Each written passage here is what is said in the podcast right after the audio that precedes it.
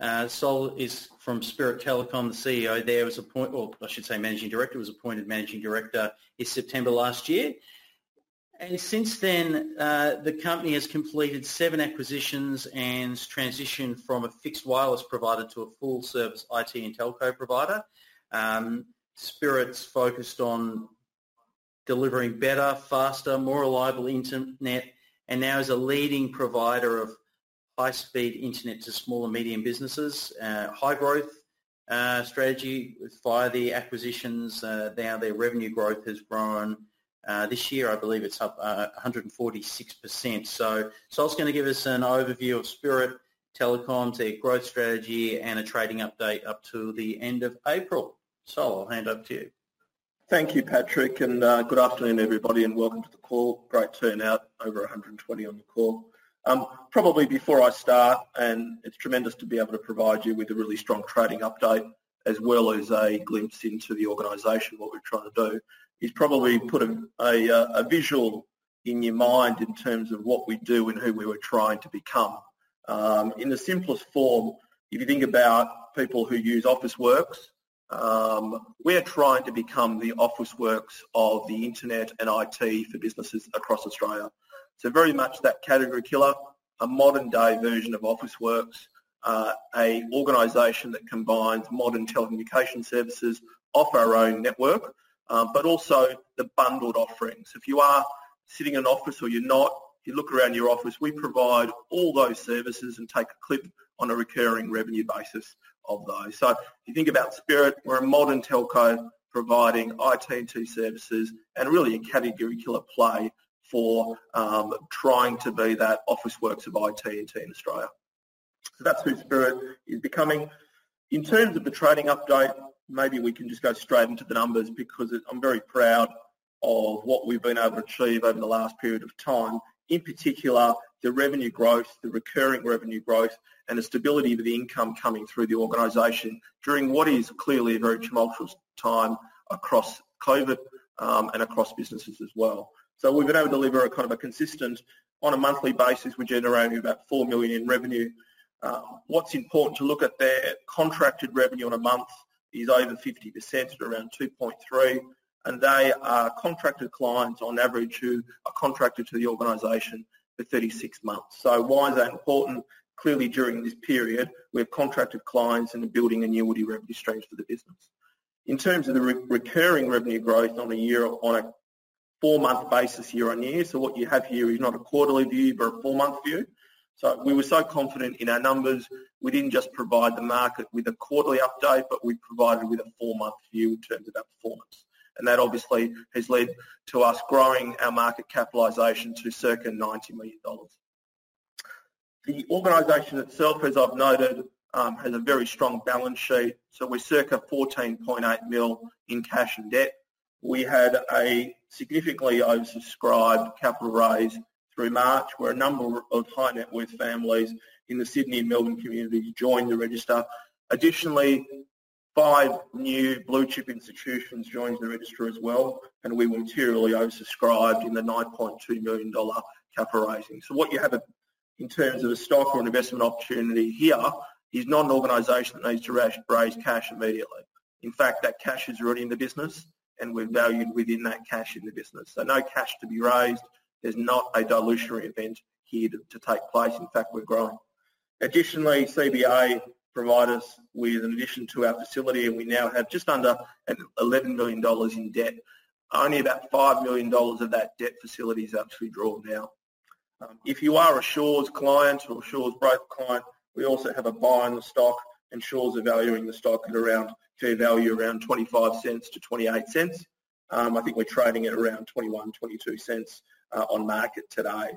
So if you're looking at it from an investor perspective, you've got a high growth business that has inserted itself into a structural change which is occurring as businesses move to cloud solutions, security solutions, and we're providing that off our own network. And that is the story that we, we're trying to articulate today. Just about Spirit once again, um, really diversified client list of recurring revenues. We play everywhere from the private school sector across Melbourne and Sydney to hospitals So education and health make up 64% of our um, revenue mix and business around 37%. Why is that important? I think we all know um, that you don't want to be reliant on one particular vertical as we've seen through the COVID crisis and we're certainly not a business that is reliant on one particular vertical and that's why you know I'm pleased to report once again we have you know no material impacts to the business coming out of the COVID crisis in fact we're growing uh, as we've inserted ourselves into that structural change in the market from an asset perspective really vital for everybody on the call to understand uh, we are a genuine telecommunications provider we have our own network uh, which runs those services at a 74% gross margin. But what we've done also recently is launched Australia's largest aggregation play. Um, so we can now sell product through a digital model uh, online, and I'll talk about that in a few moments, through every pocket in Australia.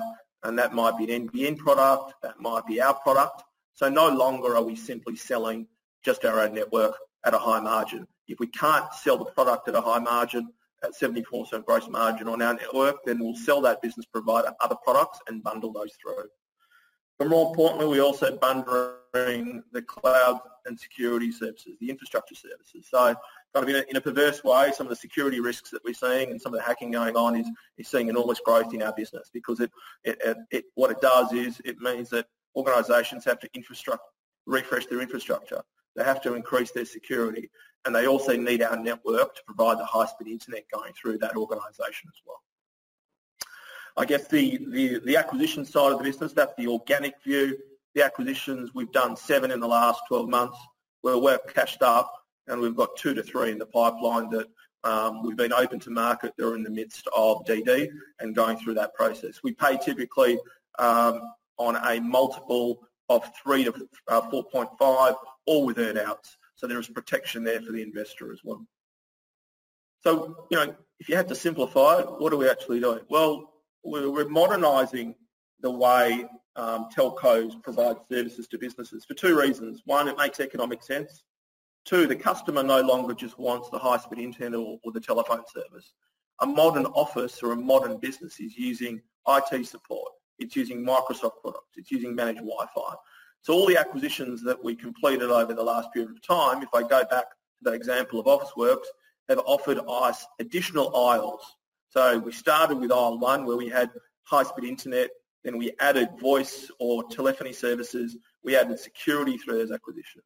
So a bundle of services has moved from $600 a month and now we're doing deals at 3000 a month to 40000 a month.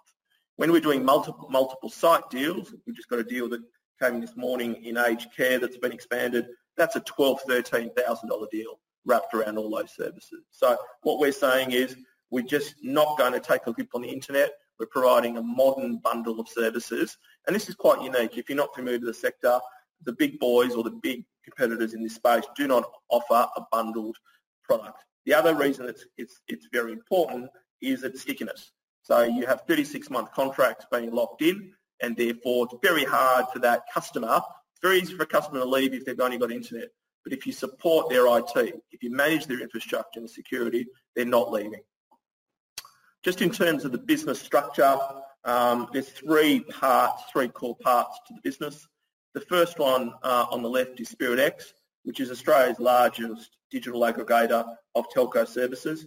Um, that's actually that slide's actually old because um, we announced to market only last week um, that we're now in around two million different addresses. So if you can think about the iSelect model or um, the Kogan model of aggregating different services, that's what we're becoming right now as well. We added NBN and that did wonders for the leads coming through over the last period as well. The Spirit Internet IT is the infrastructure business and the high-speed internet products that we sell. So if you need a 50-50 service or high-speed internet, we sell that through that business. That generates circa five to 600 leads per month, right? So you can see the transactional volume coming through that business. That business now is also advertising on Sky News, the Fin Review. So we're now expanding the brand on a national basis. Trident Technologies is a Melbourne-based acquisition that we completed in February with our largest deal uh, that, that was circa a $40 million revenue business, very strong in three verticals, healthcare, aged care and education, schools. There is literally not one debtor in that business. So strong cash flow, really re- reliable. And what the what the business is trying to do is cross-sell those products and increase that invoice size for stickiness and economic purposes. And as I said, we're simply inserting ourselves into the opportunity as businesses need to move to the cloud and have high security needs and high needs for high-speed internet. This is a really important slide on the TCV or new sales that shows you the growth. What TCV stands for is an acronym for total contract value. And why is that important? Well, it's important because it's showing the demand for the products that are being marketed and sold by Spirit. And what is also important here is not just the growth in total contract value, um, but I, I, want to stress to you that these are 36-month contracts. So the portfolio is not just a technology portfolio. It's a very strong annuity revenue stream coming through the business. Now, the reason the 36-month data contracts are important is because if we can't sell them the IT services on day one, we have three years to convince them to upsell those services at a point in time when we haven't had that before. So total contract value is growing, sales are up, but most importantly, we also have 36-month contract lengths with our data clients be able to upsell them to larger contracts as well, which is very critical and what this slide is showing. So we're not just executing, this is not a business that's just showing the PowerPoint, we're executing, it through the numbers and that's showing the results coming through. So very proud that the strategy that we have developed is now pushing through into the commercial metrics and demonstrating that on market. Just quickly, a Spirit X update. Um, so Spirit X, and if you want to have a look uh, easy for anybody to go on, on that. Go on the spirit.com.au website and do a check address. And that will bring up, that is a digital, Australia's largest aggregation of uh, telco internet B2B services in Australia. Um, I'm not, I'm not, um, there's no hyperbole in that. We are the largest in that space. We launched NBN in there only two weeks ago and had great demand. So once again, it's the aggregation marketplace model for telco. It hasn't been done before, and we're the leading provider. That whole piece of intellectual property was built in-house um, with a significant investment that is now washed through the business as well. So what you have here is not just a strong brand, a bundle of services, but you have the most modern aggregator model of digital um, internet product. So the next phases of that will be we will be putting IT services and products into that platform. So it will move to a full marketplace environment as you would have seen with a Kogan or iSelect as well. Just in terms of Spirit X and understanding the platform and what it is, it's actually got three components to it. Uh, it has a wholesale version, so we have customers going in there and taking the products at a wholesale level and white labeling them. Um, and that only requires three clicks. So you can service qualify, look at the product, test the product, and then you can buy the product automatically. And the other part is businesses can now go into that platform as well and buy product without talking to a salesperson. So we're now seeing the evolution and the straight-through process through this platform of high-speed internet for businesses being sold all the way through an e-commerce platform. So if you game enough, buy a product through it, um, and it'll move you all the way to electronic, electronic contract in about three, four steps. The service qualification component of seeing if your address can actually be serviced used to take one person 48 hours 12 months ago. It can now complete that in under one second, and it can do that through a, a it can do that through a provider base which in it has Optus, Opticomm, um, Vocus, and all of those. So if we can't hit it off our network, we will sell you something else, I can guarantee you. Just in terms of our network coverage, um, we're in Melbourne, we're in Brisbane, Gold Coast and Sydney on our own network. As I said before, um, if we can't provide you with the high-speed product here, um, we will provide you with an alternative. Now, why why is our network unique, and why would someone buy Office versus a Telstra? Well, I'll give you an example. Um, it was only um, only a few weeks ago, and I talked about this in the investor presentation. We had a lead come in for a 500-person company out in Clayton, in uh, Melbourne, and these are these are usual examples.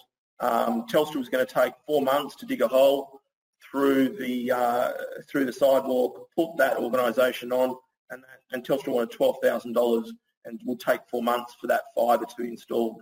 We got the lead on the Tuesday. Um, we service qualified at that day. Was and then it was installed the following week for $800 on one gig, one gig service within a week. So that is the flexibility of the fixed wireless network where it can hit a particular business as well. That is very unique technology in the marketplace.